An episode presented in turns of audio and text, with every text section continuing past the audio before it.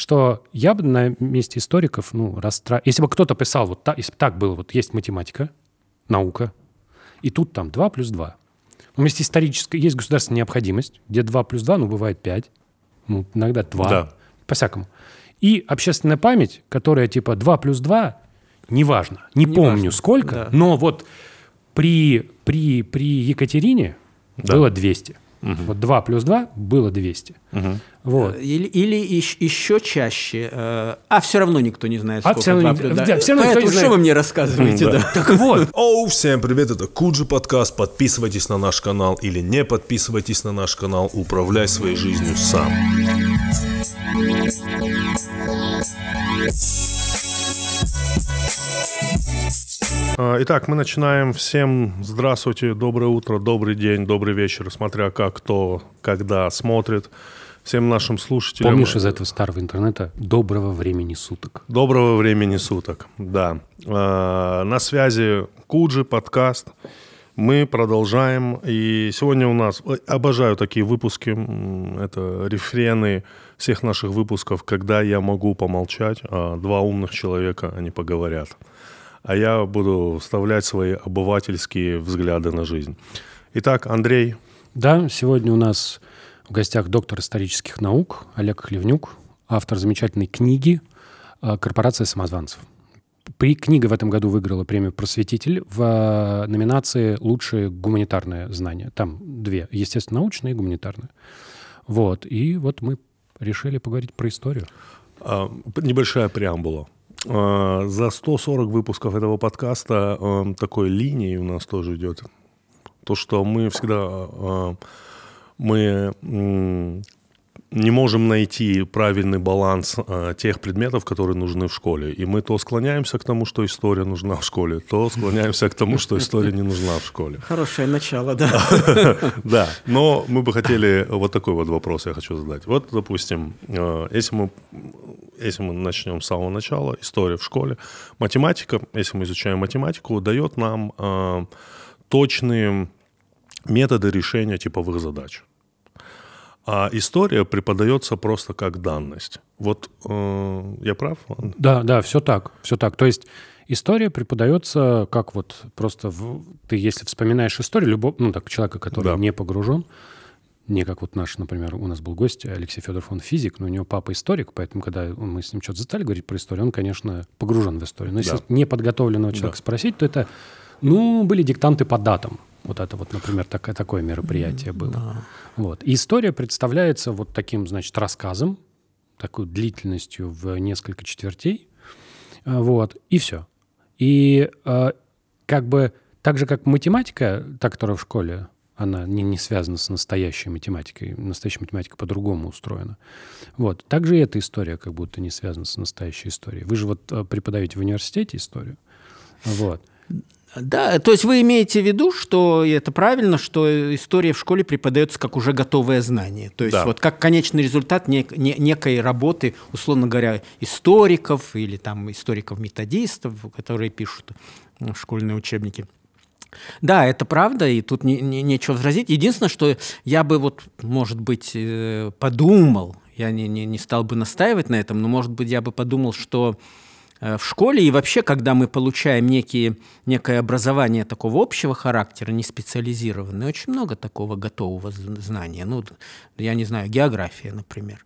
Нам же не рассказывают, как там измеряли высоту самой высокой э, вершины мира, или как измеряли глубину самой э, эм, глубокой э, океанической впадины, там, или как, эм, как оцениваются, предположим, запасы природных ископаемых в том или ином И регионе. это вы сейчас только про физическую географию. Про а вообще-то там есть социологическая и да, и, экономическая. и там нам тоже ничего не рассказывают. Ничего не рассказывают. Конечно. Да, но как будто вот эта вот та часть истории, которую нам не рассказывают, она очень важна. Вы же вот, ну, вы, вы писали часть э, современного учебника, который сейчас вот в школе про- Нет, проходит. нет, нет, я не писал этот Нет? уч- учебник. Нет, Это- не целе- вы, вы не были в... э, Ну, я, я писал несколько разделов Вот, я для, для э, предыдущего учебника. а, для предыдущего учебника. Да, теперь вот. же у нас новый учебник, Да. я в нем не участвовал. Вот, то есть вам, вам довелось писать вот эту, ну, какую- какую-то вещь. И вопрос-то именно в этом. То есть вот оно преподается как готовое знание, но как Да. будто это не суть истории. Да, нет, да, это правильно. Но вы знаете, вот как вот, например, это э, мой опыт э, подготовки вот этих нескольких буквально разделов для я там писал по 20-м годам по внутрипартийной борьбе, и я писал еще м, послевоенном периоде. К сожалению, в учебниках там ведь не указывается, кто что писал, поэтому.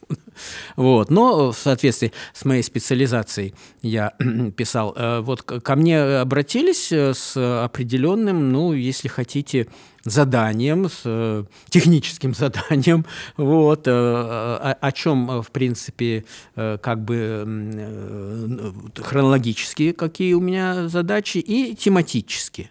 Не, не, не оценочно, но тематически. Вот.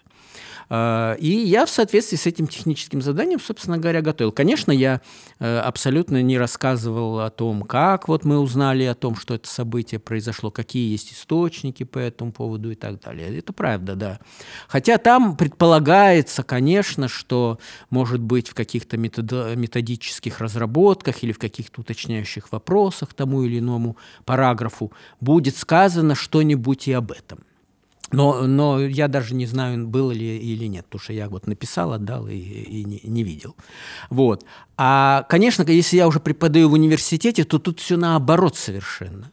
Э, Поскольку я э, работаю э, с историками, которые готовятся стать как бы историей, ну, считается, что они готовят, они потом, конечно.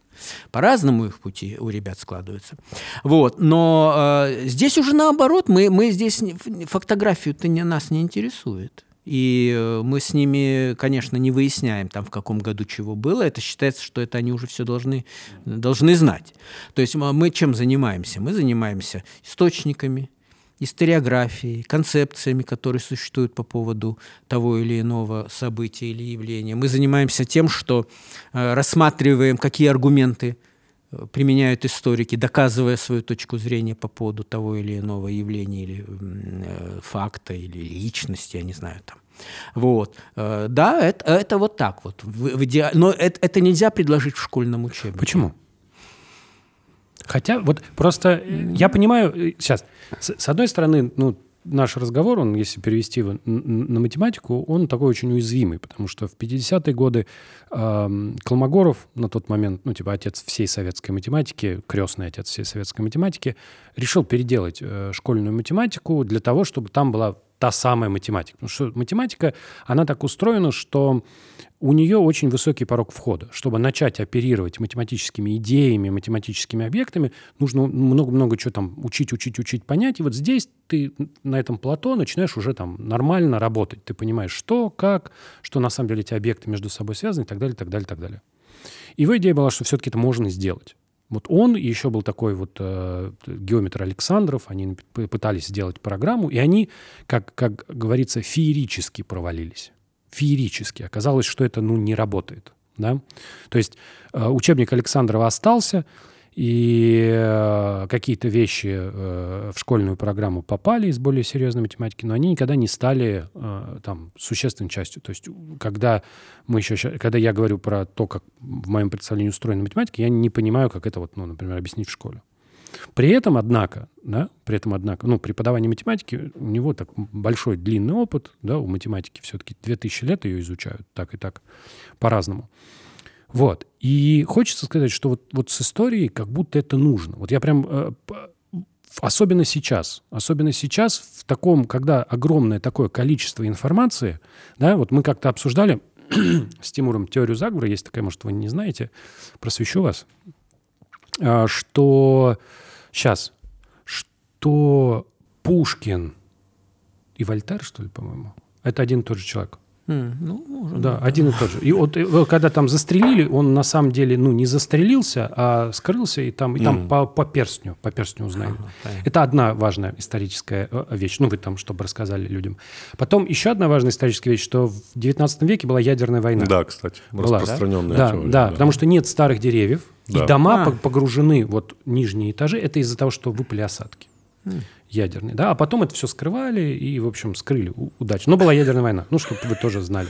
Но мы в это не верим, если Вот. что. И по- вот как бы как это, как это получается? Это получается примерно так. Вот есть скучный школьный нарратив. Что там в 19 веке было? Ну, такое там, что-то там. Декабристы, да. Да, декабристы там туда-сюда стреляют, что-то Ну, там все помнят, что 812 крепостное год. право отменили. Да. Да, ну такое, право, такое, да. такое. Война. Это не ядерная война. Не ядерная. да, а да. рядом идет другой нарратив, который устроен так же, как школьный.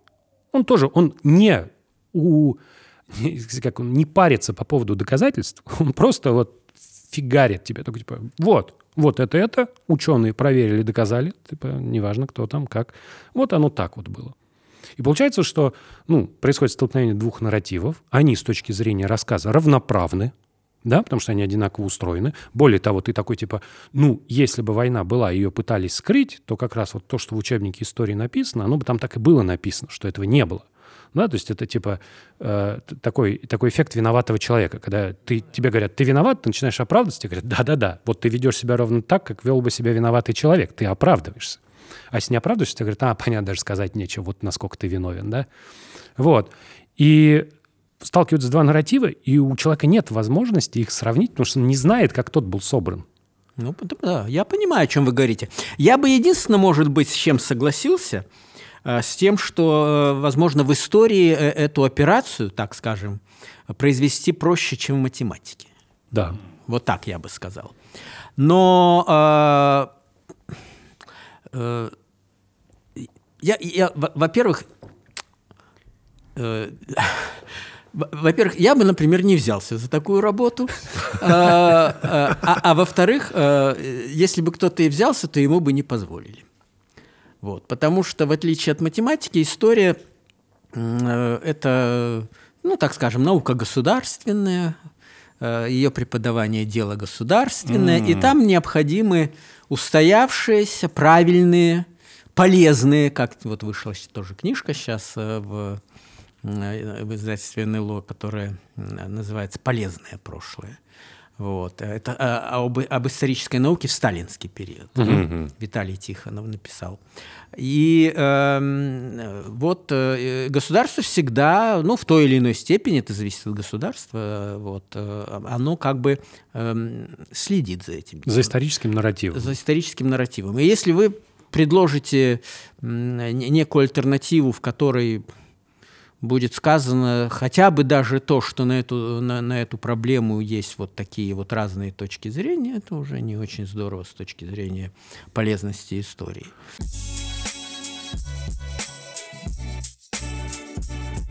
Итак, у нас рекламная интеграция мета. А, Это сервис по подбору психотерапевта. А, Вот есть такая штука, самокопание. Она э, очень сильно отличается от э, рефлексии. Ну, то есть это как крайняя форма рефлексии. То есть когда ты смотришь на свою жизнь, пытаешься оценить, как что произошло, и пытаешься найти какие-то закономерности, вот, в какой-то момент можно этим увлечься, и ты начинаешь просто копать в себе. Совершенно, это совершенно без... Это как открытая, это а, как открытая рана, которую ты трогаешь, трогаешь, трогаешь и, И расчесываешь ее до и не- крови в итоге, да? Да, и в результате из маленьких вещей ты делаешь большие.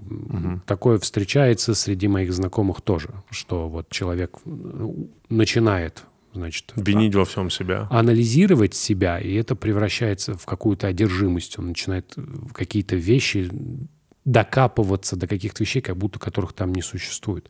Это обычная история в любом деле. Всегда нужно... Ты не все, не все углы, не все аспекты можешь понять, потому что ты копаешься в себе. Поэтому бывает полезно, чтобы люди посмотрели на это со стороны. Да, друзья не всегда могут тебе помочь в этом вопросе, они заинтересованные лица. Да? Если надо тебе в лицо сказать что-то очень плохое, да, они тебе навряд ли это смогут сказать. Вот. А, Именно поэтому, ну, как бы психотерапия и работает, да. То есть людям в чем состоит суть, да, что ты работаешь с терапевтом, и он — это те глаза, которые смотрят на, на твое копание со стороны. Тот, кто забирает у тебя из рук лопату Очень э, хорошо сказал. и говорит «присядь». Хватит копать.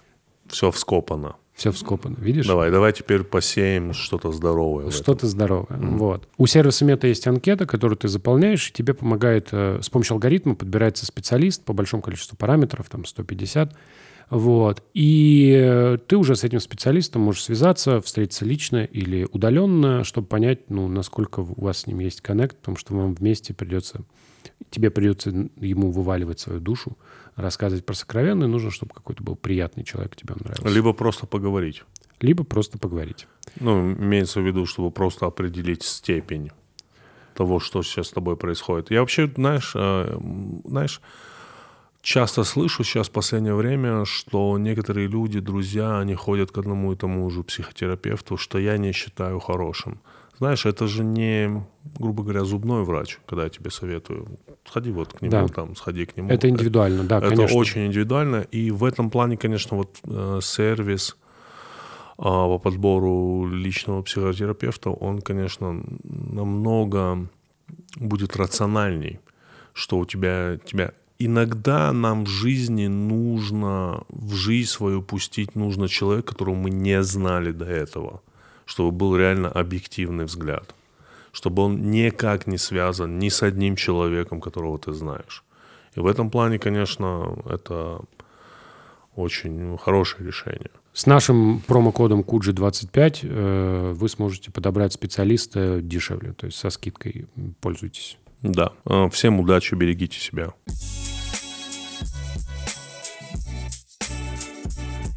Опять же, ну там можно же пофантазировать, да, что как, можно. как будто, как, как будто какой-нибудь возьмем какой-нибудь не очень важный кусок истории, разумеется, такого нет. Ну Вся да. история Вся важна. история важна. Да, но э, э, просто вот как бы, ну, например, вот в современном мире люди попадают в эту ловушку, что когда тебе что-то говорят, ты это сразу говоришь, принимаешь, например, на веру, да, особенно в интернете, и вот, вот очень любят говорить фейковые новости, там все, но это вот недостаток э, недостаток какого-то навыка работы с источниками, да.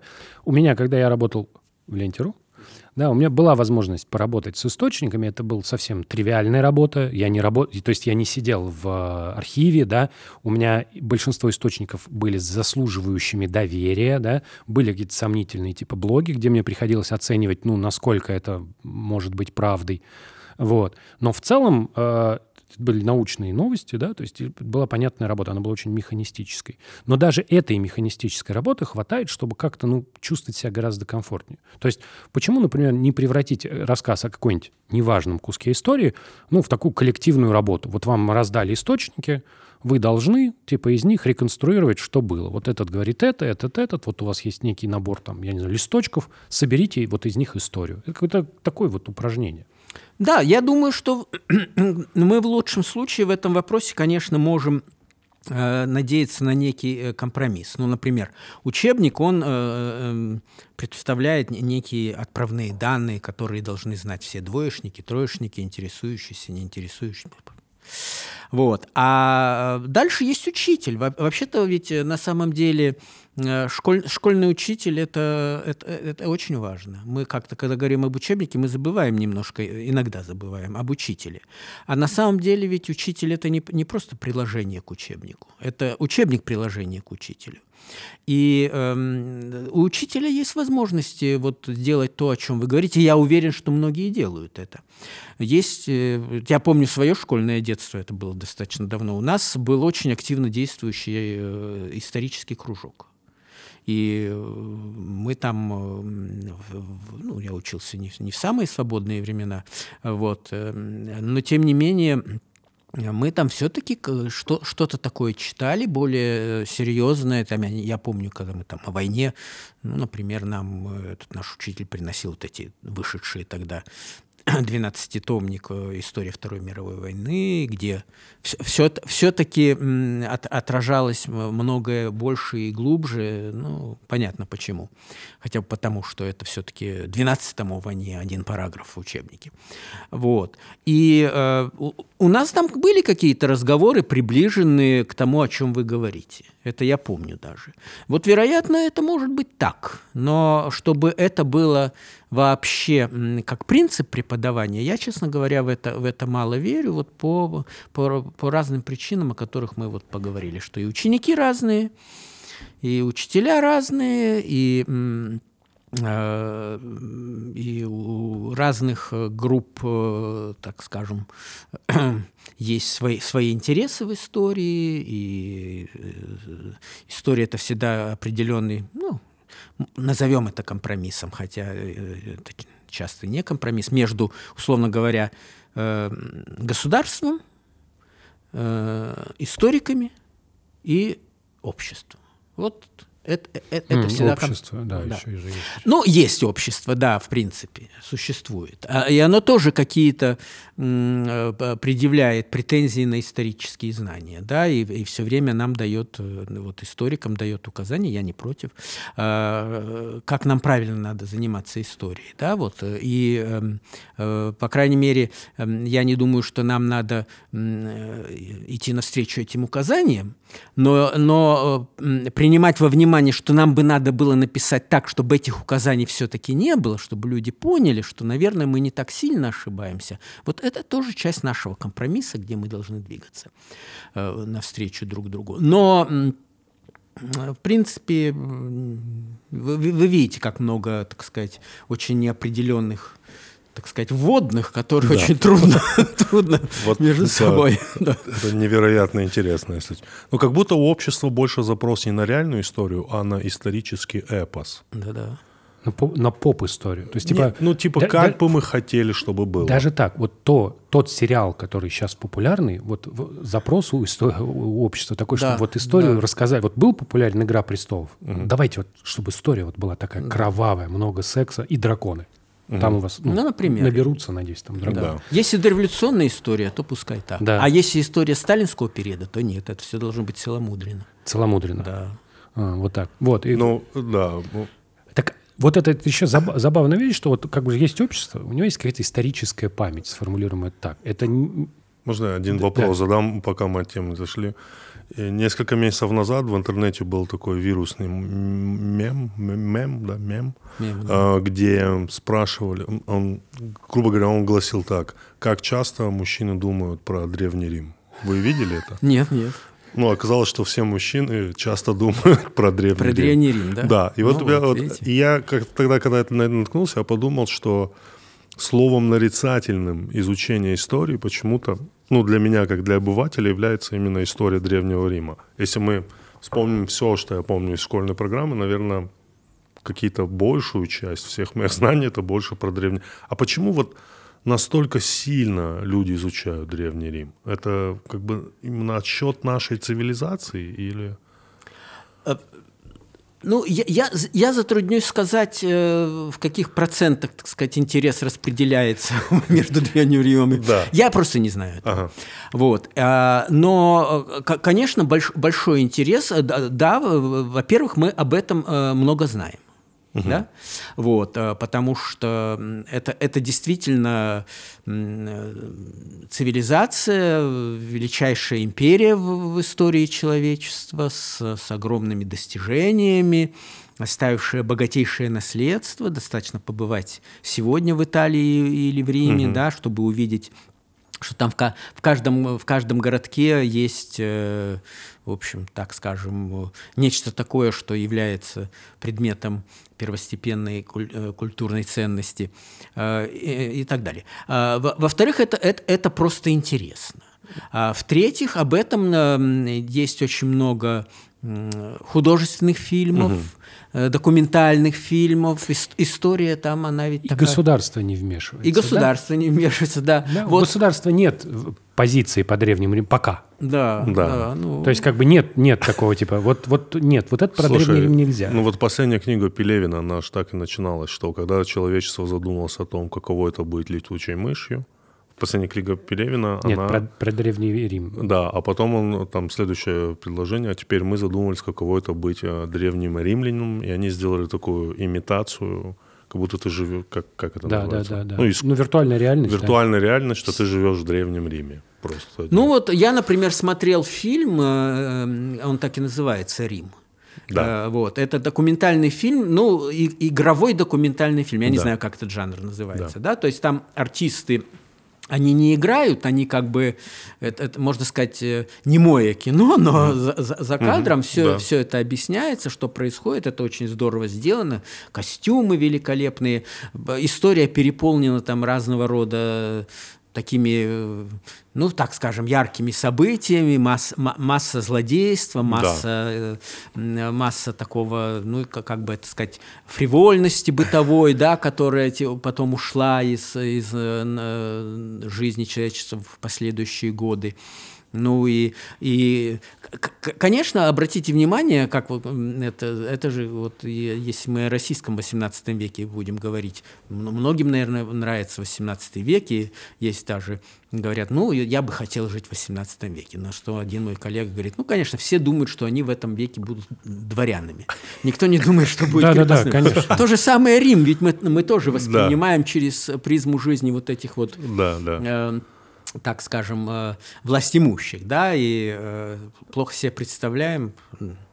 Ну, ну, есть отличный фильм, конечно, «Спартак», да, вот где э, Дуглас, по-моему, играет главную, роль. Стэнли Кубрика, по-моему. Да, да, Я не помню. Ну, вот, да. Вот, и, и, и так далее. Но, да, я думаю, этим объясняется. Так же, как что-то такое мощное, что-то Вот. очень красивое, непонятное. Э, И вот в процессе ты- этого всего я понял одну Я вещь, думаю что про Древний Рим, Я вот думаю он как про раз Рим таки, иногда. он как раз таки похож на то, как в, масс- в массовой культуре его трактуют, вот он как раз таки похож на исторический эпос больше. Э, Императоры, гладиаторские бои, империя. То есть, мне кажется, каждая страна в мире, как мы говорим, как вы сказали, что история какая наука государственная, каждая страна в мире бы, наверное, хотела такую историю, как у Древнего Рима, потому что она такая. Просто как будто сценарий написали. Ну, Половину мира за- захватили. Да, Что да, там да, говорить? да, да. А Андрей, если тот, тот мир, где обитали люди, так и вообще почти весь. Ну, да? да. С Андрей. их точки зрения. уйдем оттуда. Вот, хорошо. Уйдем оттуда. Так.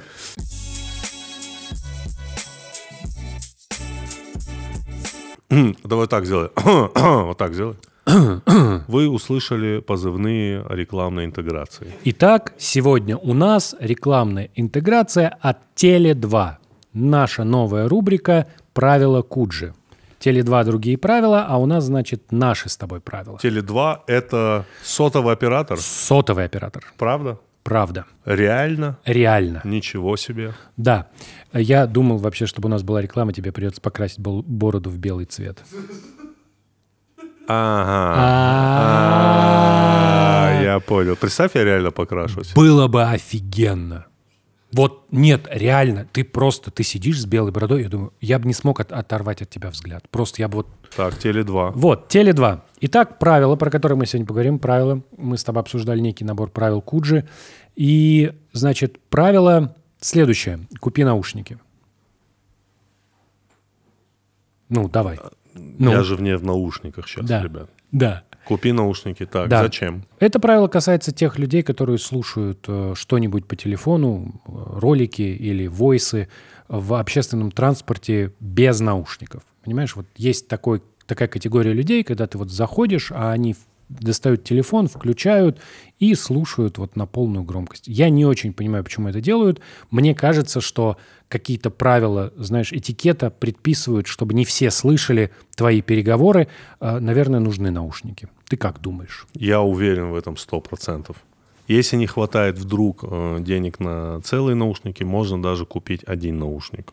Кстати, да. Кстати, да, в этой ситуации вполне подойдет. Не, один давай наушник. разберем. Реально, иногда, когда я сажусь в такси, и да, и ты там едешь в пробке, и ты хочешь что-нибудь поскролить в телефоне, я все равно, я соблюдаю, кстати, это правило. Я всегда Я отключаю наушники. звук, э, и если у меня нет наушников с собой, я отключаю звук, чтобы, ну, как бы, не все, ну, как бы хотят слышать твои интересы. Мои интересы мало вообще кто хочет слышать. Да. Я прям это точно... Дома-то я в наушниках, понимаешь? А уж чтобы я это в общественном транспорте на полную громкость слушал. Но мне непонятно, почему люди считают, что это нормально. Может быть, они опасаются какой-то инфекции, знаешь, типа я не ношу наушники, потому что, не знаю, воспаление уха возникает. Этого, если что, не возникает, все в порядке, носите наушники. Итак, это была рубрика «Правила Куджи» от Теле2. Теле2 другие правила, у них есть подписка Микс, ты можешь подписаться на кино, на музыку, на онлайн-библиотеки, даже если ты не абонент. То есть ты выбираешь все сам. До конца года подписка бесплатна.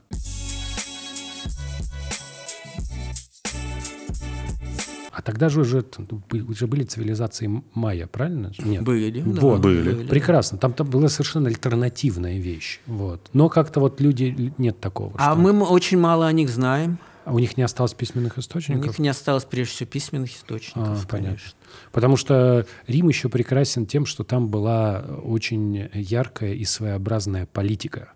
Угу. То есть в современном мире э, военные, да, это так как бы они в какой-то момент там стали важными людьми, потому что у тебя в средние века, ну, как бы, только дворяне умели воевать, остальные ну, там им раздавали копии, и они шли воевать. Вот. И это стало таким важным элементом, э, как бы элиты и военные, они очень-очень были близки. А в Риме такого не было. В Риме ты мог быть великим генералом, приехать в Рим, а тебя там отравили в бане. И да. все. Ну. Вот такой у тебя конец. Вот. То есть ты там, типа, руководил армадами, а вот, вот просто не с тем человеком поругался просто. Ну вот, вот людям, людям нравятся э, такие повороты истории. И, и, наверное, это нормально на самом деле. Вот, вот я да. хотел как раз сказать про вот общество. Я про это как-то вот не думал, а сейчас подумал, что как будто вот у нас есть история как наука. Да, вот мы сейчас еще поговорим про исторический метод. Вот мы как к этому подошли, что в школе с этим сложно, и мы даже озвучили один из аспектов исторического метода – это работа с источником, то есть источниковедение. Да? Но есть еще общество, да, и у общества есть своя форма исторической памяти, да, которая не является наукой. Да, и вот есть наука история, есть государственная история, которая тоже не является наукой, а является таким, таким набором идеологических оснований. Да? Ну, то ну, есть, скорее, да. Ну, например, типа королеве Великобритании, чтобы объяснить, что она вот типа такая, или королю Великобритании, чтобы объяснить, что он такой важный тип, ему нужно вот, нужна вся эта историческая, исторический бэкграунд. Иначе он просто типа странный мужик в шляпе. Да? И, но при этом этот бэкграунд должен быть так устроен, чтобы он слишком далеко не уходил. Потому что если очень далеко уйти, может выясниться, что сейчас-то вы, конечно, типа главы англиканской церкви, а начинали как бундюки. Ну, то есть такой тоже возможен вариант. Поэтому там некая, некий баланс в государстве, в государственном подходе к истории, когда нужно что-то вот выпячивать, о чем-то говорить много, а о чем-то лучше пока не говорить, потому что, ну, не складывается картинка. Есть еще общество, на самом деле, которое... И это все разные истории и называются одним словом, и книги выходят по всем трем, и это все исторические книги. Да, да, точно. Вот. И, ну, хочется сказать, что я бы на месте историков, ну, расстра... Если бы кто-то писал, вот так, если бы так было, вот есть математика, наука, и тут там 2 плюс 2. Но есть историческая, есть государственная необходимость, где 2 плюс 2, ну, бывает 5, ну, иногда 2, да. по-всякому. И общественная память, которая типа 2 плюс 2, неважно, не, не помню важно. сколько, да. но вот при, при, при Екатерине да. было 200. Угу. Вот 2 плюс 2 было 200. Угу. Вот. Э, или, или еще чаще. Э, а все равно никто не знает, сколько а все равно, 2 плюс 2. Да, все равно Поэтому что вы мне рассказываете? Да. Да. Так вот, ну, как-то вам не больно от такой херни? Ну, нет, ну, больно нет. Это слишком сильное слово. Вот. Это данность, и мы, мы в, ней живем, и мы с ней взаимодействуем, и э, тут просто нужно, я бы сказал, относиться к, ко, ко всему вообще надо. Если ты занимаешься наукой, нужно заниматься, относиться ко всему с легкой иронией. Потому что если начинаешь э, что-то слишком серьезно воспринимать, например, что там сказали о том, что ты написал, э, что тебя где-то там... Э, я получил когда-то, я помню, письмо эм, от читателя на корпоративную почту, это сейчас очень легко. Вот он пишет, вот вас там постоянно, ну, условно говоря, критикуют, ну, поливают грязью там или еще что-нибудь, такие какие-то были выражения. Почему вы не отвечаете? Ну, я ему написал, вы знаете, а зачем? Ну вот, а, а, а зачем я, я должен? На что я должен вообще-то отвечать?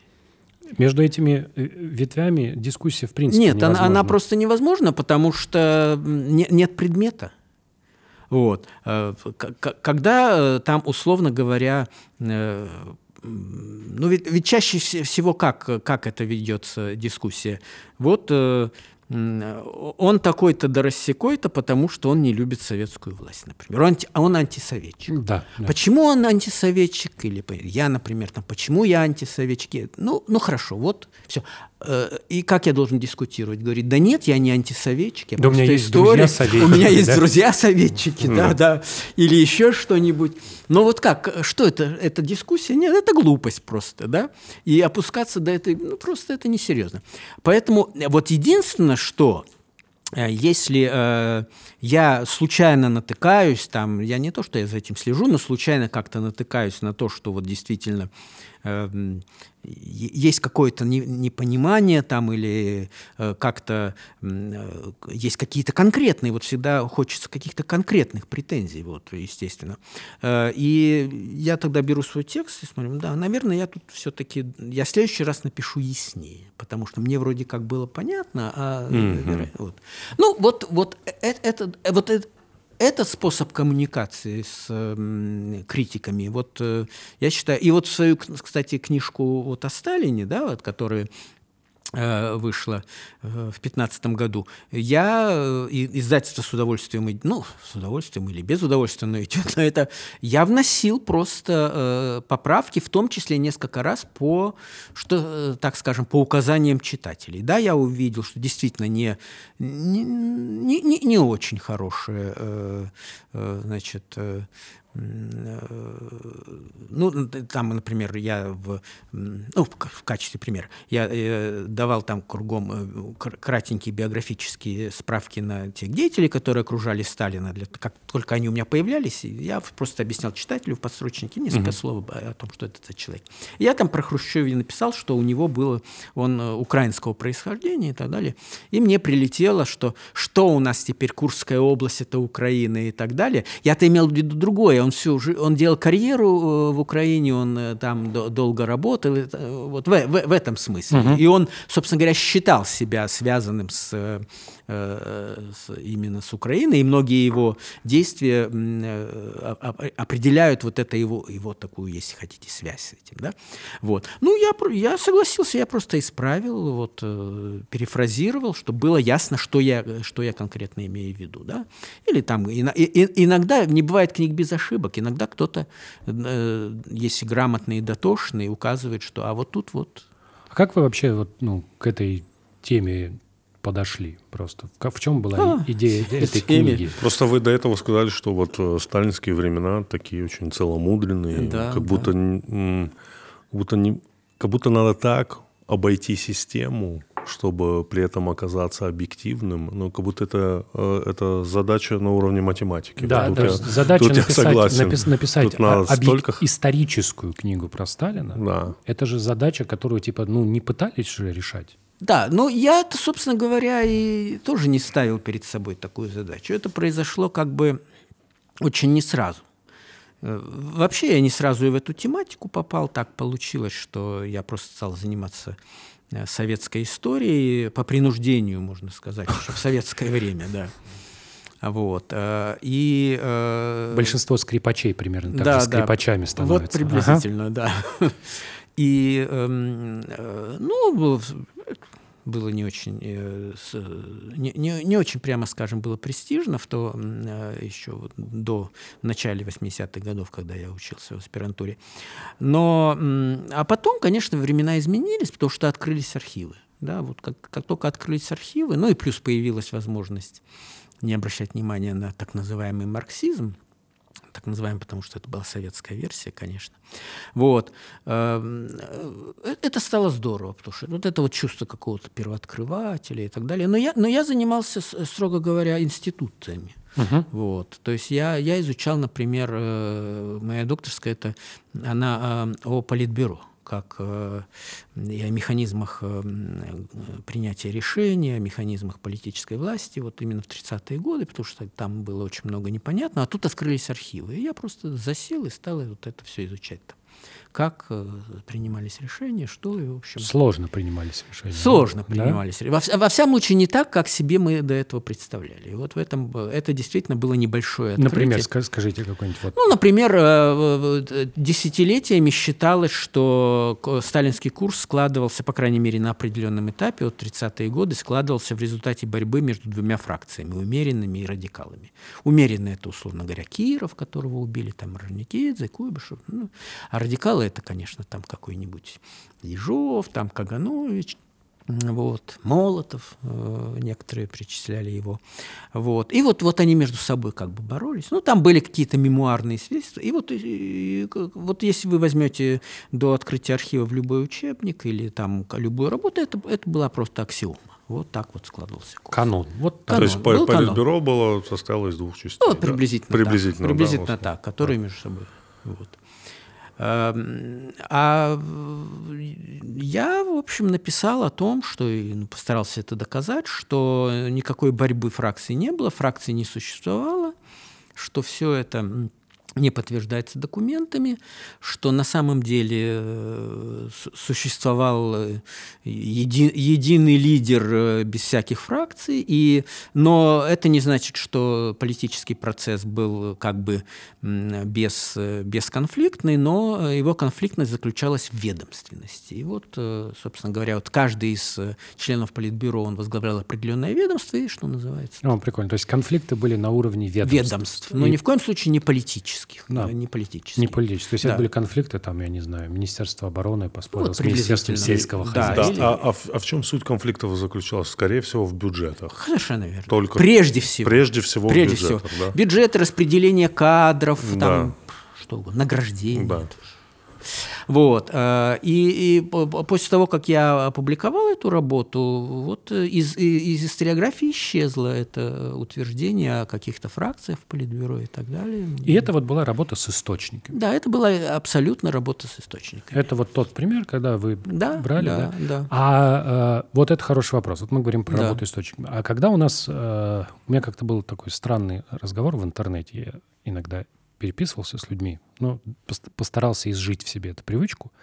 Э, мы обсуждали э, как-то войну в Афганистане, и в качестве того, что моя позиция, мое мнение по этому поводу неверно, мне человек написал, что вот, вот есть же мемуары генералов, вот, и, мол, там вот все написано, что это да, не было. В общем, в общем, короче, СССР не проиграл войну, а выиграл. Вот. И вообще в целом там была сплошная победа, победа, победа, но потом вот коварное, коварное государство сказало, выводите, а мы там уже все построили, всех победили, там, ну, чуть-чуть надо было доделать, и вообще бы было бы замечательное место. Вот. И я как-то как-то вот не смог донести в этом сраче до человека простую мысль, что, ну, нельзя верить э, мемуарам. Да, ну, в чем-то можно. Дело в том, ну, конечно, э, для, э, это э, я очень условно, но для историков мемуары – это источник, так скажем, определенного сорта, да, не, не, не, нет, не в том смысле, что, э, да, я понимаю. Э, ну вот есть разные, да, вот, но все-таки он, он источник э, второстепенный. Вот дневники в этом смысле ценятся выше, потому что они отражают более... Ну, типа там человек не, не притворяется ни перед кем, он ну, типа как он будто как бы, пишет для себя. Он как будто пишет для себя, и потом это свежее воспоминание, э, свежее впечатление, свежая mm. запись. Ну да, прикольно. Да. А воспоминания на них всегда ведь... Э, ведь э, накладывается масса... Я знаю кучу людей, которые, когда вспоминают любой эпизод вот. своей жизни, они всегда побеждают. Вот, вот ты прям слушаешь, и у них просто в жизни не было поражений. Просто вот человек тебе рассказывает, и он там, и вот здесь я поступил как самый умный. А здесь мне все говорили, так не делай, я сделал. И вот оказался прав. Ну, да. и, ты, и ты такой, типа, ну, класс. А потом еще вырабатывается формуляр определенный. Вот как положено писать о войне, например, да? О войне принято писать так, так и так, мемуары. И, соответственно, когда очередной мемуарист садится писать о войне, он оказывается под влиянием уже Он уже начитавшись э, кучу, кучу угу. книг своих предшественников, он, я, я помню, был такой очень э, хороший э, писатель Богомолов в августе 44-го, э, его книжка. Ну, да, это Вот, э, значит, фильм был потом, да. Он, он сам фронтовик и, эм, э, и очень любил разговаривать с фронтовиками, э, какую-то информацию получать. Вот он рассказывает. Ну, он, говорит, вчера ходил, говорит, хороший, заслуженный, умный человек. Я его, ну, расскажите, как там, вот. Ну, вот, и этот, значит, танк на меня, я поднялся с гранатами. Ну, говорит, хорошо, давай мы немножко с тобой выпьем, все еще раз, опять с гранатами поднялся. Потом уж, когда до определенного уровня дошли, он говорит, да вот, говорит, это ж вот так, так и так и так было. Но я не буду сейчас говорить, да, как да, было да. на самом деле. Вот. Э, ну, чутка по-другому. Да-да. Но э, он, э, он, почему он так? Даже не потому, что он, эм, я думаю, что не потому, что он э, как бы опасался этого своего собеседника, что он что-то не так скажет и так далее.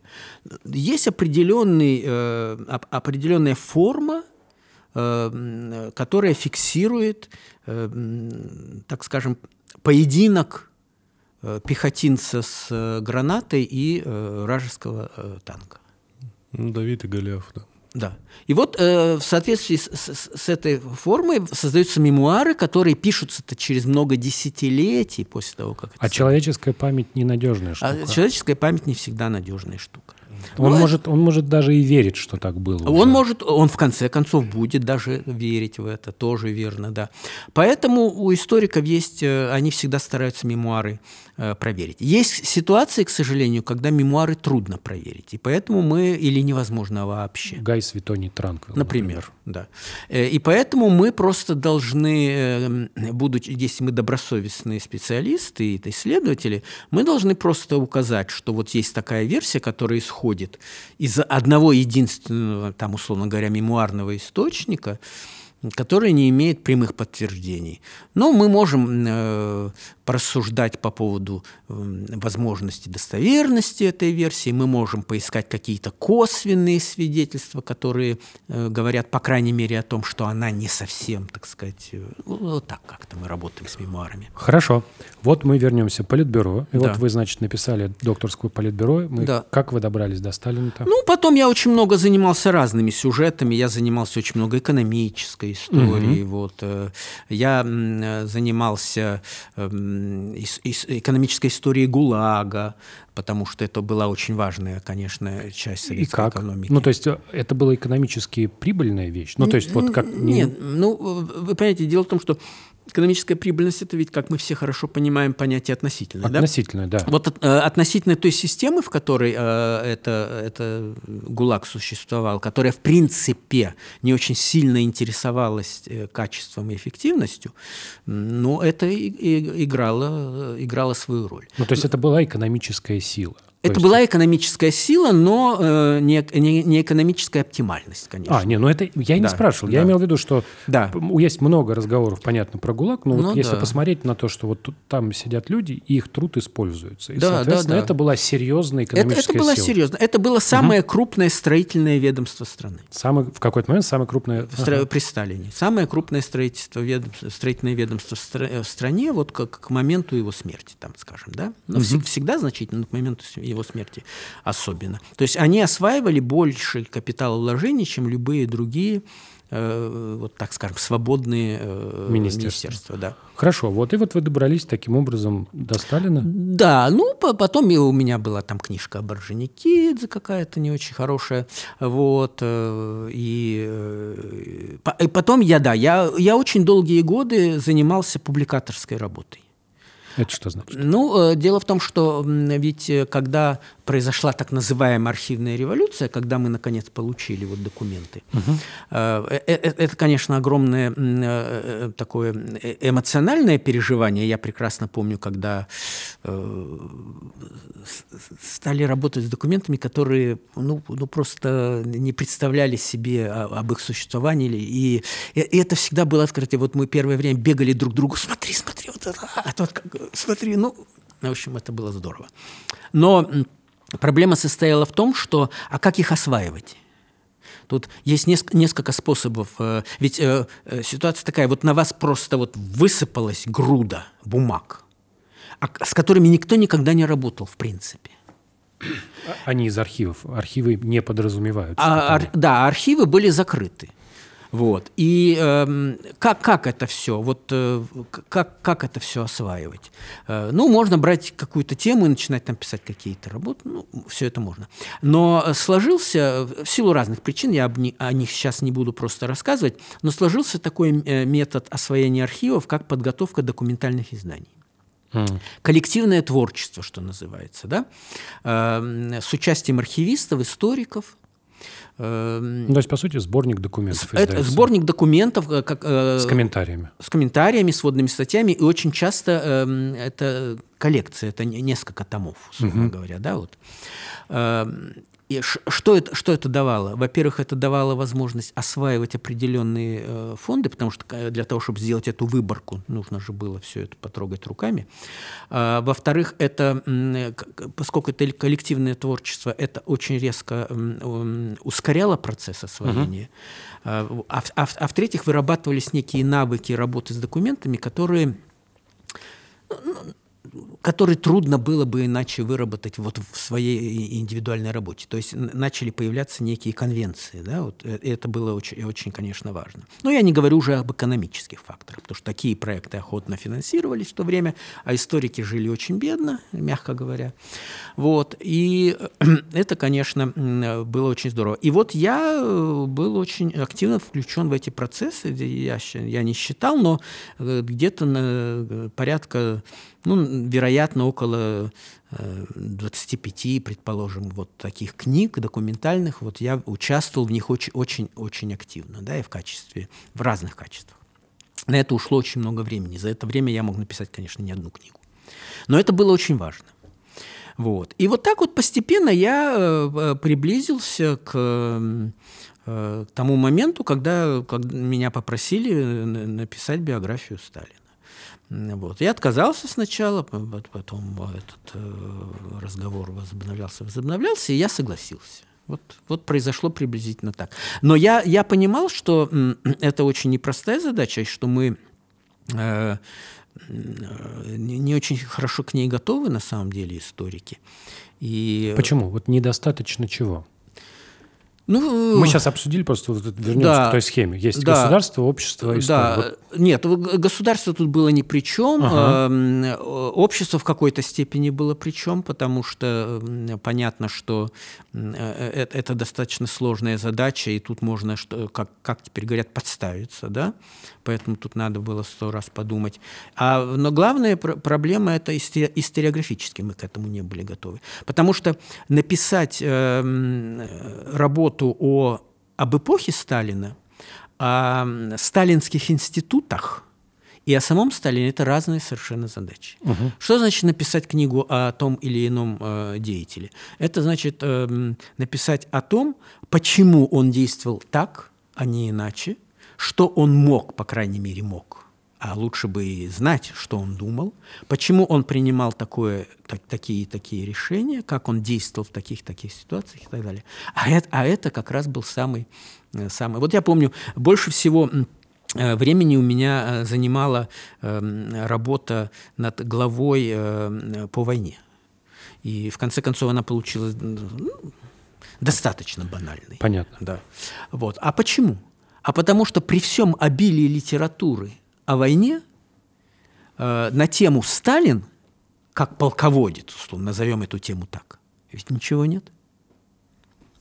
Вот условно говоря, вот почему э, было принято вот такое, такое или э, то или ну, иное понятно, решение? Да. Вот мы, мы рассматриваем войну да. как последовательность решений. Да. Конкретных, очень понятно. Очень... Эти едут туда, эти это, да. деньги этим, это это. А все. почему так было почему решено? Тогда? Какую роль там сыграл Сталин? А какое это имело результаты? Был, э, какие результаты были этого? А, были ли иные варианты? Э, этого решения? Предлагались ли варианты? Если предлагались, почему он их э, отверг? Избрал ли он, э, ну и, и так далее и тому подобное. Все, ни, ничего нет. То есть мы, и как я, это вот как раз то, что мы сейчас обсуждали. Историография – это когда мы понимаем, э, откуда мы берем, черпаем информацию. Конечно, да? конечно. То есть вот мы говорили про источники, а это важны еще люди, которые являются этими э, источниками. Э, ну, еще важно, чтобы историки создавали не, некую, э, некую базу. Историография это, – это комплекс исторических исследований. Угу. Чтобы историки создавали некую базу, на ко- опираясь на которую можно было вот, э, в том числе писать биографии. Ну, то есть мы понимаем, что вот это, ну, как бы вот эта книга есть, она получилась, но типа историографическая база все равно оставляет желать лучшего. Мы Ну, мало, да, мало да. знаем о Сталине. Ну, естественно, вот и моя книга, и в том числе э, многие другие работы, они отражают в конечном счете недостатки вот наших э, пробелы и э, на- на- наших знаний. То есть, А Даже непонятно, откуда эту информацию брать.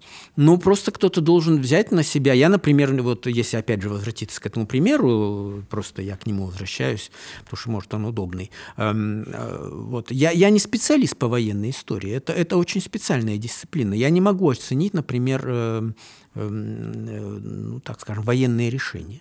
Значит, должен э, военный историк, у нас, слава богу, много военных историков, у нас есть целые институты, которые занимаются военной историей, да, вот э, э, с моей точки зрения, они бы должны были решить такую задачу.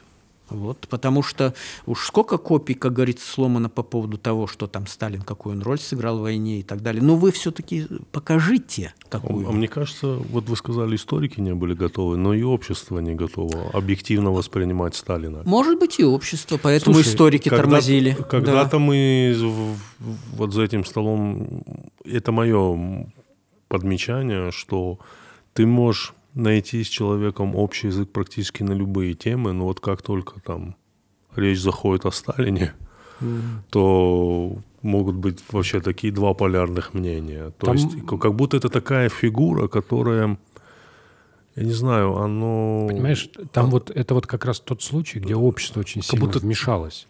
У тебя просто в какой-то момент, в 90-е, у тебя произошла история, когда, значит, все встали выходить все. Почему в 90-е? Сначала в 60-е? Нет, ну когда у тебя там был этот съезд, культ личности, развенчали, да. все сделали, сделали, сделали. Да. А потом у тебя это превратилось в некую, знаешь, такую формулировку. Почему вот это вот было плохо из-за Сталина? То есть у тебя начал, он, он стал превращаться в универсальную отмазу, и это, разумеется, вызвало совершенно противоположный эффект. Представь, что ты такой говоришь. Вот ты видишь, что Советский Союз разваливается, да? Ты видишь, что сейчас он гнилой, он развалился, страна рухнула, у тебя где-то горячие точки, А тебе говорят Сталин. а тебе говорят, это все Сталин. Ну да. Ты такой, подождите, подождите, Сталин, Извини, в смысле я, я Сталин? Могу, я, я могу с тобой чуть-чуть поспорить Давай. в этом плане. А вы вот скажите, а вот, вот скажите, рассудите нас. Мне кажется, клин Сталина вообще и его не, не как бы неоднозначная, неоднозначная трак- трактовка с любой точки зрения его личности, это как раз-таки, вот как сейчас было сказано, все дело в войне. Потому что он сыграл какую-то мистическую роль в войне. Слушай, То есть, если бы, мне кажется, не было бы войны, если бы все это время было мирное время, мне кажется, историю про Сталина по-другому абсолютно трактовали. я вообще не потому что- согласен. Потому Ну, есть такая точка зрения, и она очень влиятельная. вот она именно как Да. будто это... Я тебе, я тебе могу объяснить, почему. Да. Потому что на самом деле, ну давай. Я еще хочу просто сказать, что периоды правления Сталина, на мой взгляд, разделены на три равноправных времени. То есть это довоенное время, военное время и Ну, послевоенное 30-е, время. 40-е. 30-е, и 40-е. 40-е, вот как-то вот так четко 50-х. получилось. И также, но и вот это вот как раз посередине. Я понимаю. Но э, И, Сталин... мы, и мы не понимаем. Вот Сталин э, при, при Сталине, вот давай, Да. не Сталин сделал, потому что мы начинаем сваливаться в этот Да. троп, про который я сказал, но при нем возникло большое количество институций, вот ГУЛАГ мы, например, Да. и было проделано большое количество, там, в том числе репрессий. Да? И это были осознанные мероприятия. Это не были безумные а вы мероприятия. сейчас насчет чего? С личности Сталина спорим? Нет, не, я, не, я, не, я я те- я спорю те- насчет восприятия Да, я, а я тебе говорю, что там, там очень много что есть, связано, например, там, с депортацией народов там, и прочее. Да, да, да. И вот, это, вот, это, вот эти все, все объекты, они в какой-то момент были известны, но дальше, я тебе говорю, просто я как бы выступаю тут адвокатом дьявола, да, мы с тобой, я думаю, по многим вопросам о Сталине сходимся. Вот. Просто что у тебя э, люди в какой-то момент, ну, тебе начинают все говорить, за Сталина, за Сталина, все из-за Сталина, все из-за Сталина. И ну, у тебя происходит обратный эффект. Ты понимаешь, что люди те, те ну, типа, отмазываются. И ты вместо того, чтобы в какой-то момент э, сказать, ну, типа, да, действительно, все из-за Сталина, такой, так, все понятно. Сталин был хороший, вот поэтому его сейчас и хаят. Я вот просто так скажу. Люди, которые увлекаются фанатизмом Сталина, фанаты Сталина, они тебе все, что угодно про него простят тобой сказано, кроме вот военного времени. Может быть.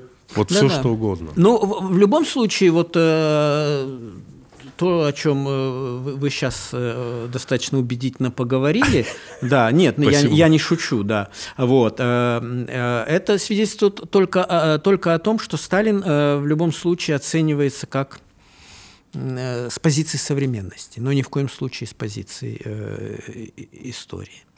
То есть э, вот не хватает сегодняшней э, героизма да, в сегодняшней жизни, например. Значит, а когда он у нас был? А вот был во время войны. А кто возглавлял? Да? Да, да, да, да. Вот. Не хватает, я не знаю, там социальной справедливости. Вот, вот. Вот. Говорят, а, а когда у нас была социальная справедливость? Ну, при царе там ник- никто не помнит. А, а при Сталине, а вот смотрите, тогда же вот репрессии были, а кого, значит, э, сажали? А сажали э, чиновников. А почему их сажали? А потому что они проворовались. Ни- Никто, ни- ни- лю- люди, люди не- не понимают, что сажали на самом деле не чиновников, скажем, из э, миллиона... Много кого сажать. Да, из миллиона шестисот э, тысяч, которые в 1937-1938 году попали под этот каток, это по, по официальным данным, ну, чиновников было несколько десятков тысяч человек. Остальные полтора миллиона это были простые вот такие, как, как э, что называется, мы с вами сегодняшние. Да? Но люди это не хотят знать, потому что у них есть вот определенный стереотип. Была социальная справедливость. Почему? Потому что Сталин прижал к ногтю вот этих вот проворовавшихся чиновников. И вот, вот, э, вот, вот создается некий миф о сталинской эпохе, и на самом деле, эм, когда оценивают Сталина, то его соотносят не с реальным э, Сталиным, а с тем мифом, который э, Да, создается в противовес сегодняшнему Да. времени. Люди спорят на самом деле не об исторической Да, фигуре абсолютно. и не об истории, а Да. о своем представлении о, том о, времени. том, о том времени и в противопоставлении сегодняшнему. Да, это даже видно по тому, по той ярости, с которой эти споры ведутся, потому что человек ни о чем так не готов спорить, как о собственных фантазиях. Вот Да, если ты, да, да. ты как бы, у меня нет представления об императоре Октавиане, мне очень сложно будет про него спорить. То есть Конечно. Мне говорят, вот так, я такой, ну ладно, хорошо, ну да, хорошо, да. Да. А можно вот вопрос еще про... Вот вы говорите, что вы исследовали. Мне вот как раз-таки его фигура не такая интересна. Сколько мне интересно, как вы вот говорите, вы исследовали институциональные вещи эм, того периода. И вот мне было, вот мне вот, вот интересно, вы говорили про экономику. Были ли люди в то время, которые могли заработать большие деньги, возглавляя то или иное там, ведомство, завод? Вот, допустим, директор завода мог много заработать денег? Да, Мог, несомненно. мог. Да? Да.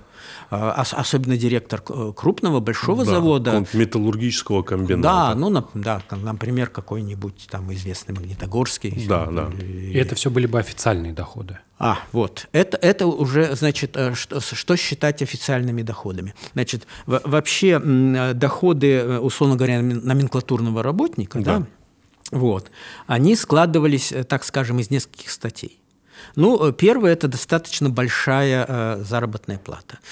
Ну, там, м, предположим, э, чтобы бы- было понятно, как- как- какой э, порядок э, вещей в заработной плате, это, э, скажем, министр на, последнем этапе жизни Сталина получал э, 20 тысяч в месяц. 20 тысяч рублей в месяц. Да, а при средней, при средней заработной плате, скажем, где-то порядка 600-700 рублей. Что можно было купить на 20 тысяч? А, это, а вот это уже следующий вопрос. А, Да, понятно. Да, мы вот я к этому и хотел. Да, Да, так, Для да, вот чего очень нужны большие А деньги э- в Советском да, Союзе а это уже, э, это уже следующий вопрос. Э, Дело в том, что э, следующий, то есть имея, несомненно, достаточно большие деньги, это, это все-таки часто не играло определяющей роли, а играла роль доступ к товарам. В условиях всеобщего дефицита, а он э, именно, чтобы сегодня нам не говорили, он именно тогда наблюдался, э, значит, э, доступ к товарам, причем к това- э, цены-то держали, цены были низкие государственные, да? Существовала, существовала, конечно, торговля коммерческая, которую могли себе позволить, ну, опять же, те же... Полулегальная. Э, Или нет, даже ну, нелегальная. Ну, например, как, какие-нибудь писатели, там, которые зарабатывали, кстати, колоссальные деньги. Там э, доходы э, нескольких э, советских писателей, ну вот из того документа, который я видел, вероятно, это не, так, не такая редкость была, ну, там достигали миллионов в год, например. Понимаете? В общем, это было... Миллионов? Да. Министр 20 тысяч. Да. То есть министр в год получал 140, а они Это, миллион. это Да. вы сейчас говорите 240. ре- реальные деньги, потому Да, что вот у 240. меня в голове Да. стереотип, что миллион рублей. Да, тебе- да, совершенно верно. То Вот. есть можно было столько заработать. Да, можно было, потому что потиражные огромные были. Ведь тогда же были тиражи не, не, не такие, как теперь. Тогда, если при дефиците, тем более книги, если э, вы э, занимаете определенное место в иерархии писательской, Да. и вашу книгу запустили, условно говоря, тиражом э, несколько сотен тысяч экземпляров, что не редкость в то время была, вот вы потиражные уже и будете иметь, да? И эти книги, как правило, покупались.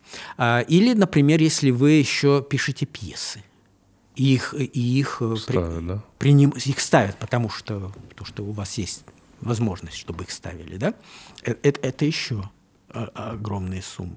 То есть это, это, это, это небольшая редкость.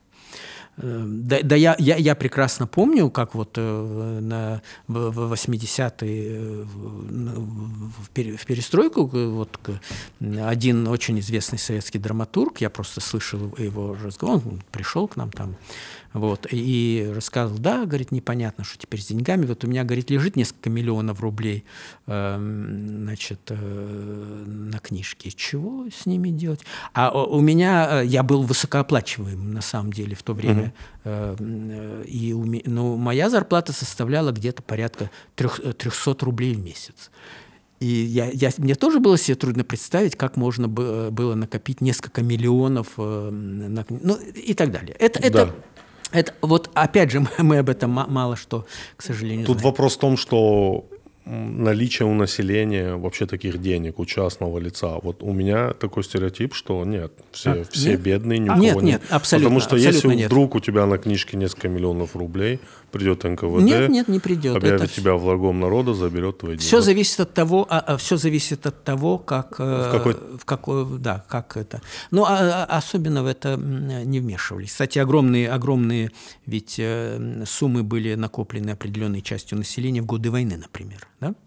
Вот, э, мы, мы, мы часто не думаем, вот были патриотические такие почины, когда колхозник вот, купил, например, танк на свои деньги, да, там, или самолет, да, Это было такое? да, да, конечно. И Сталин посылал э, поздравления, благодарности и так далее. Ну, типа, есть же вот ну, у А нас... армии купил, не Да. себе. Не, не, не себя. себе, ну, ему-то зачем, да. Нет, по- просто, просто Да, была, да, была, да. была, была такая вот, например, в Тамбовский колхозник, там это ку- куча танков, Т-34, п- памятник Ну, колонны, стоит. колонны, Да, то есть, когда у тебя колхозники да. скидывались и покупали колонну танков. Да.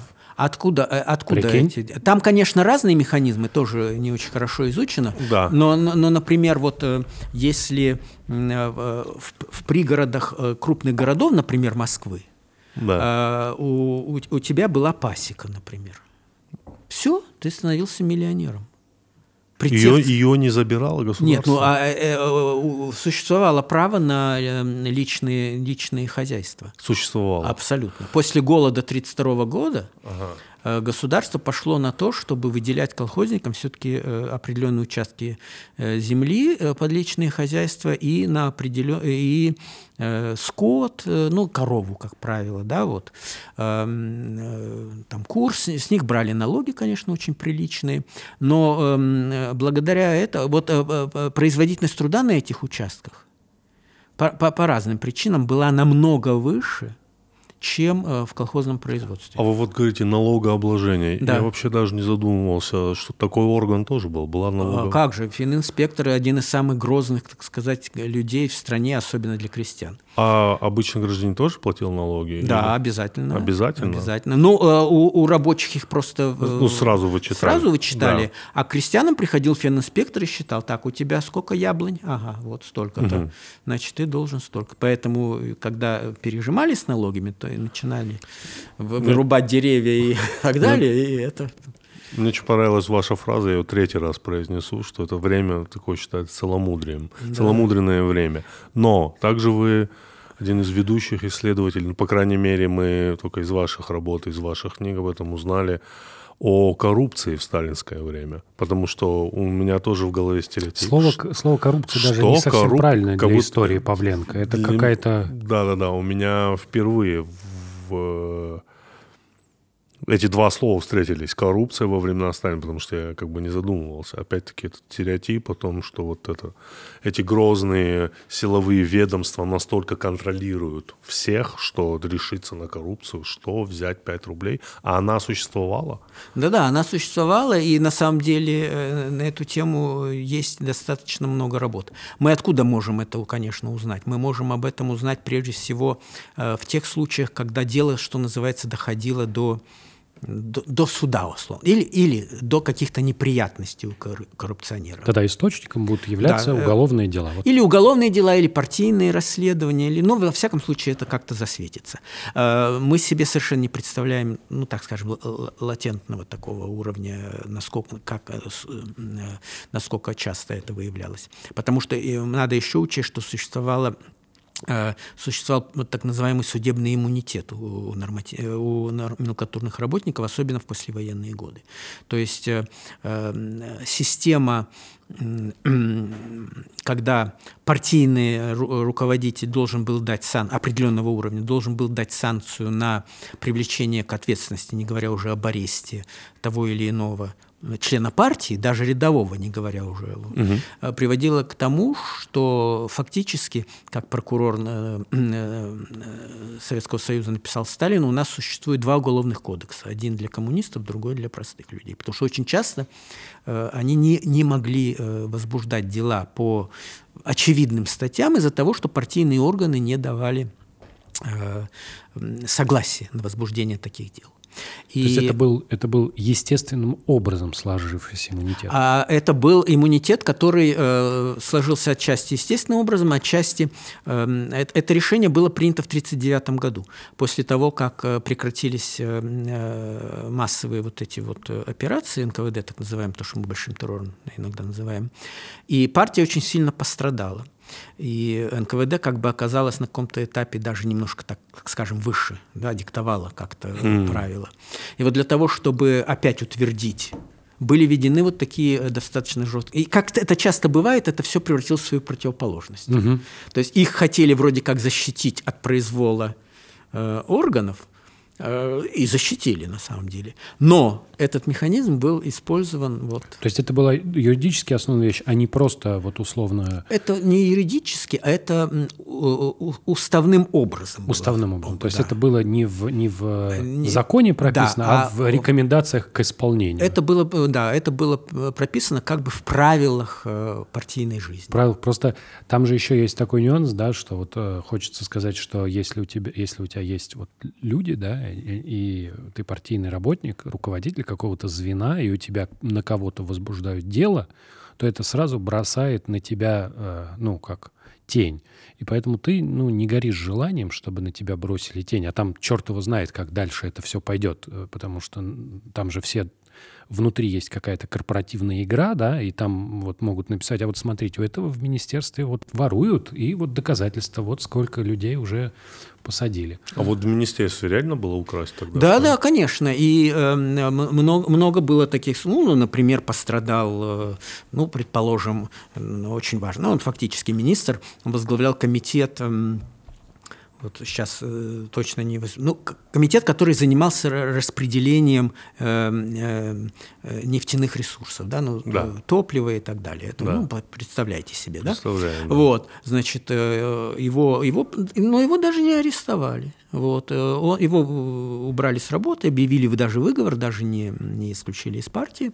Вот, но там вот было такое крупное дело, да, он получал э, очень значительные суммы от своих подчиненных, э, его там семья была вовлечена это, они там торговали, была торговая сеть через рынки, все это, так сказать, все эти ресурсы, которые они получали от соответствующих подчиненных этого человека. Э, и, и превращали это все, вкладывать-то особенно было некуда, да, он, у него же не было какого-то бизнеса. Да. В отличие от героя моей книги которого был бизнес, и он все, что получал, он вкладывал в этот бизнес. А э, эти покупали антиквариат, то есть у них были связи с разными комиссионными магазинами в Москве и так далее и тому подобное. В общем, вот как-то так действовало. Э, взяточничество очень было распространено, да, вот было... Э, После войны была вот целая кампания. О ней, конечно, так не, не сообщал никто, но когда от, архивы открылись, то мы узнали, что была проведена кампания борьбы с э, взяточничеством вот в определенных сферах, прежде всего в судах потому что там, видимо, было совсем, совсем уж кисло в этом отношении. А какие еще были возможности? Были возможности строительства и собственных э, э, дач, угу. домов. Да? Да. То есть приобретение недвижимости. Причем строилось-то это все, э, как правило, за государственный счет. И, или, по крайней мере, с использованием государственных ресурсов. Потому что э, строительные ресурсы были дефицитом, э, строителей было трудно, но если ты руководитель определенного уровня, то ты мог получить и строительные материалы по госцене достаточно недорого, и, например, ну, там, я помню, как руководитель так называемых трудовых резервов, да, ну, это профтехобразование, условно говоря, да. да. Вот у него, ему строили дом, вот, ребята ремесленники. А прикинь, прикинь, простите, да. я сейчас подумал, Прикинь, если бы кому-то кому-то из Министерства образования дачу строили, строили студенты, бы, да. Не, не, учителя труда. Учителя труда. А, Таких случаев не знаю. А вот, а, а скажите, у вас есть исследование? А вот Сталин сам был коррумпирован? Вот он как сам к коррупции относился? Он э, относился к коррупции э, спокойно. Спокойно? Спокойно, да. Он понимал, что человек ага. слаб, что и для него, конечно... Э, ну, это не было бы роковой ошибкой, если бы там кто-то... Нет, Нет. Это, даже иногда неплохо. Ага. Вот, э, но в определенных пределах, конечно, да. Э, и кроме того, нужно, нужно сказать, что эм, вот э, есть такая точка зрения, что там вот 30-е годы вот посадили всех этих, потому что они там э, воровали и так далее. Да, да. Вот. Но, но, но... Короля вот как раз посадили за да, то, что вот, воровал. например, да. за то, что воровал. воровал. И так, да. В общем, все это э, лишь точка зрения. Всегда, когда, вы, когда против кого-то составлялось дело, то ну, всегда или очень часто формировалась такая амальгама то есть, прежде всего, это политические обвинения. Ага. Шпион, там, а вот, а вот разве в глазах обычного подожди, народа... Подожди, так, а, да. А, да. А, а вторая часть амальгамы – это обязательно, раз, раз он встал на путь предательства, он должен быть, конечно, еще и коррупционером, вором и так Казнокрадом. Далее. Казнокрадом, То да. есть он... И к этому подверстывалось, условно говоря, да. Угу. Но никогда это в качестве основных обвинений. А вот интересно, почему? Потому что тогда же была создана так, так, такая коллективизация была создана, что когда ты обвиняешь человека в коррупции, ты говоришь, он у нас ворует, у нас с вами всех. Чем, да, это для чем пропаганды ты, неплохо. Чем ты, да, чем когда ты говоришь, он там политический. Да, но у тебя вот там вот мы подходим постепенно Просто, к книге, да, вот да. Ту, ту, за которую дали просветителя, она про корпорацию Павленко. Это была под, настоящая подпольная корпорация. И там вот да Среди прочего, очень интересно рассказывается, что э, голод в СССР был практически всегда, в том или ином виде. Иногда он был ну, совсем чуть-чуть. Продовольственные трудности. Да, вот давайте так, так, плохо. Голод. Да. Голод это уже... Там, да, голод вот, это высшая Да, продовольственные степень, да. трудности, они бывали год сильнее, год слабее, и поэтому на самом деле, так как в Политбюро сидели люди, которые понимали, что происходит в стране, да, вот эта вот коррупция, она присутствовала в том, в том смысле, что вот, ну, например, тебе нужно, чтобы люди, ну, ели. Вот говорят, сейчас такая ситуация происходит в Северной Корее, да, что да. они после голода 90-х, в Северной же Корее в 90-х годах да, да. Был, был жуткий голод, прям голод. вот, что они ввели вот, это, вот эти разрешения на личные Ну, типа хозяйства. НЭПа, типа да, типа НЭПа, НЭПа. да, да. Вот. И там как? Ну, а там все просто. Не подмажешь, не поедешь. Потому что Конечно. у тебя есть личное хозяйство, ты начинаешь торговать яблоками, но это, это может, так как у тебя такая система, что вроде можно, а вроде и нельзя. И дальше твоя задача, типа вот этот вот, чтобы весы, весы были в сторону можно. И как ты это делаешь? Ты делаешь, понятно, ты платишь При человеку. взятки, И да. никто это не воспринимает как, как коррупцию. Это просто система так устроена. То есть это не то, что я такой, типа, ему даю взятку, а он взял. Он такой, нет, нет. Я даю деньги, чтобы это типа инвестиция, я делаю свой Да, бизнес безопасным. Ну, слушай, а были- он получает эти деньги, он понимает, что я заинтересован, он такой, хорошо. Были такие же исследования, что в какой-то степени коррупция даже полезна для некоторых Ну, экономик. Да. Ну, ну вот, например, э, та- так просто, чтобы было понятно иногда на, на конкретных примерах. Вот э, у эм, авиаконструктора Яковлева, который, кроме того, еще был заместителем наркома авиационной промышленности, э, в восп- в воспоминаниях есть э, описание такого эпизода. Как на одном из совещаний у Сталина выяснилось, что э, на заводах не могут испытывать произведенные самолеты, потому что нет э, бензина. Э, И топлива нет. Авиационного керосина. Э, авиационного Или керосина. Вот я тоже подумал, что я неправильно Да, сказал. да, В общем, нет топлива, короче говоря. Ну и Сталин поинтересовался, что же у нас теперь хозяйственников нет? А в принципе вот эти вот институты хозяйственников, толкачей, это все признавалось в официальных документах, об этом писали в газетах. Толкачи это была одна из самых массовых профессий в стране, потому что нужно было все время выбивать этот дефицит. Даже если тебе разнарядили его, то его же надо было еще То есть, получить. прикинь, ты, ты Да. завод, тебе Да. выделили Выделили, топливо, но тебе его не дают. Да, я понимаю. Надо да. послать кого-то, чтобы он какими-то путями... его- ну, там типа Ну да.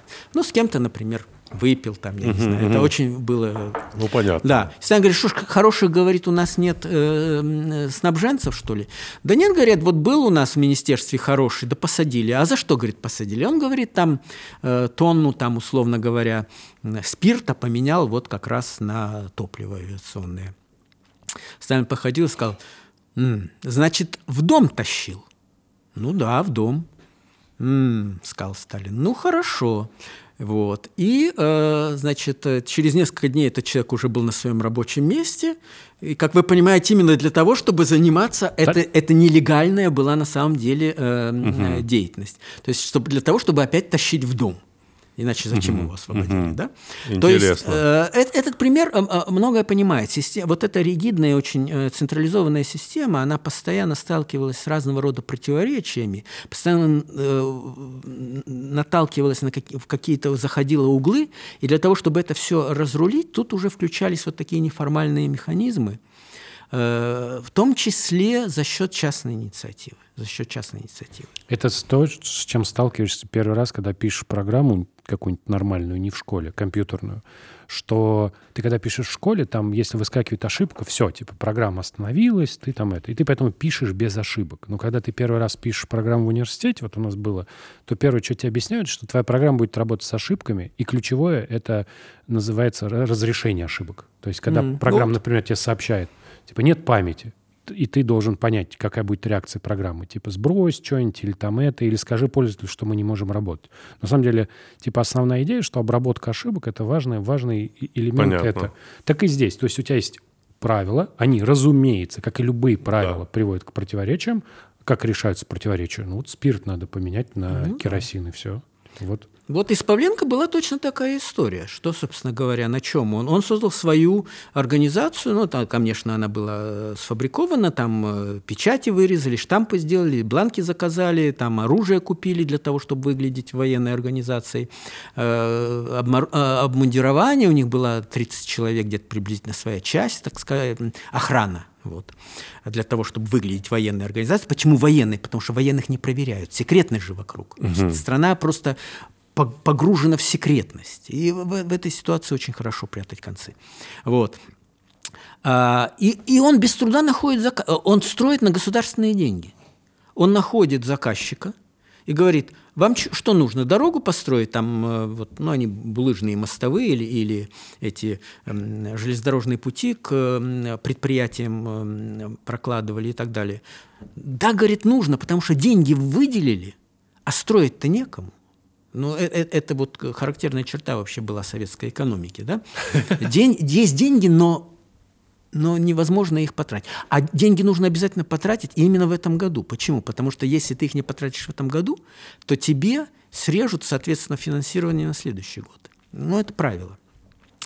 И э, за ним э, за ним он может выбирать даже, он может выбирать более выгодные заказы да. и так далее. И вот он строит уже в, одновременно в разных регионах страны, там и в России, и Украине, и Молдавии, и в Эстонии, и все это предприятие начинает разрастаться и так далее. И у него заказ за заказом, заказ за заказом, все работает. А он все строит реально, он не то, что он, он не ворует эти деньги, он все делает, поэтому к нему опять заказчики приходят, все. Он, э, Невероятно. Да, да. И, э, и он финанс... опять вкладывает это все. Он не то, что он, э, он не бедный человек, нет. Он там дом себе купил. Там. Машину там был хороший. Да, у него, да, машина. Как, вот как, побе... Когда победа Победу они, как только появилась, они купили. Вот, ну, понятно, поехали там где-то, купили, понятно, что, как это покупалось. Вот. И э, вот, вот так это работало. И о, очень многим очень многим это позволило, многим хозяйственникам позволило решить свои хозяйственные проблемы, которые, не, не попадись им на пути Павленко, а, они бы просто не смогли решить. Там есть, э, вот поговорим про книжку. Это вот книжка, она посвящена Павленко. Да. Про Павленко можно найти э, ролики на YouTube. Да, да. Что это, это, потому что это такая история. Да. Вот. И книжка отличается, это вот как раз э, почему мне очень понравилось. Потому что она отличается там тем, что что то, с чего мы начали, там видно на практике. То есть мы как-то поговорили, что тут есть историография, да, что нужно знать источники, нужно знать, э, если вот, например, там есть очень-очень понятный момент, что основным источником документов для нас являются уголовное дело. В уголовном деле перед э, следаками не стояла задача оценить экономическую эффективность Павленко. Мы это делаем по косвенным признакам. У них стояла задача показать, как он воровал собственность. Поэтому мы ограничены. То есть это как будто вот пространство, мы видим только кусочек. И дальше там есть показания самого Павленко и показания его подельника. И вот Павленко постоянно цифры занижает. Там видно, что есть какие-то документы, которые показывают, что цифры больше. А подельник, наоборот, типа сотрудничает с, со следствием в надежде, что все можно будет свалить на Павленко, ему чуть-чуть дадут, потому что, ну, с самого начала этого дела понятно, что Павленко идет под расстрел, потому что, ну, это такая история, что она не может закончиться по-другому. Вот. А этот пытается, чтобы его не расстреляли, чтобы срок, может, какой-то дали. Вот. Ты не спойлери. А там не спойлери, там... Все. Вот. И э, вот эта работа с документами там прям видна. Там прям вот э, вы постоянно говорите, типа, вот он говорит так, но типа, мы же уже поняли про, про человека все, что он делает. Поэтому мы будем держать в голове этот факт. И вот на самом деле это книжка, которая именно вот она выглядит как вот проведенная работа. То есть это не конечный результат, как школьный учебник, где у тебя просто написано, вот Павленко, он, значит, там родился, вырос, жил вот, там, из семьи крестьян, у них была, значит, мельница, был три брата, у них была мельница, Я... мельник умер, одному достался мельница, другому лошадь, третьему кот, Павленко достал скот. Да, вот примерно так, что нет, они продали мельницу вовремя, чтобы их не раскулачили, он пытался отмазаться от армии, не смог отмазаться от армии, поехал в армию, там работал в строительном, э, в строительном этом. Вообще он, на самом деле, корпорацию сразу не хотел делать, там просто получилось, что он э, от части там отстал, в какой-то момент пытался в другую часть устроиться, ему не давали, не давали, он говорит, да черт с вами, и пошел, сфальсифицировал документы о переводе, и дальше закрутил, завертелось, пятое, десятое, есть смешная история, где они заработали много денег, а потом в Советском Союзе поменяли деньги, все их накопления сгорели, но они как будто не очень сильно расстроились. Ну, вот. не рассказывай все, пожалуйста. Не суть. Я хочу, я хочу как-то прорекламировать книгу. Слушай, вот эта история, понимаю, там да. очень очень круто рассказано вот про это все. Как мы эту историю извлекаем да. из документов. Понятно, там есть да. ссылки, там, там эта книжка, я прям вот честно скажу, она не очень легко читается. Она читается, мне было ее тяжело читать, я ее читал в много присестов, ну, но интересно. Конечно. Книжки по математике что так читаются? Ты читаешь много присестов, а потом ты такой понял. Вот. И в этом смысле, конечно, вот эта вся история совершенно выглядит фантастически. Просто. Книга называется «Корпорация самозванца», если что. Цеф. Самозванцев, да. да. «Корпорация самозванца». Да, или там И это книга. Да. Ну, да, вот, вот так, вот так это было, да. Главное, эта книга э, как раз э, такой, может быть, э, характерный или классический, если даже хотите, пример того, как могут работать историки, которые идут от источника. Хорошо. Да. Вот появился источник, появилась, да. появилась тема для исследования. А, пос, последний вопрос. А, и вот скажите, а история, вот такой тоже есть нарратив, история отражает реальность? Ну, ну, такой классический вопрос. Знаете, так... Вообще, с него надо было начать, но мы... Да, но э, дело в том, нет, может быть, и хорошо им завершить. А, вы знаете, вот э, по этому вопросу, конечно, есть очень много споров, и написанные горы книг.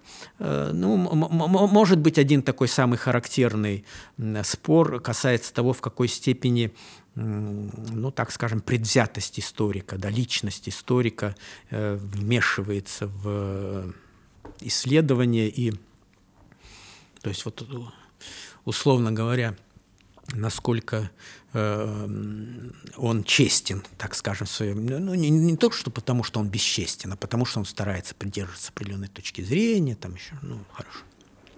Вы знаете, э, э, конечно, я, я, я вот это вам, вам виднее, но, вероятно, история в этом смысле, конечно, более сложная э, наука, чем э, естественная. Конечно. Да, да.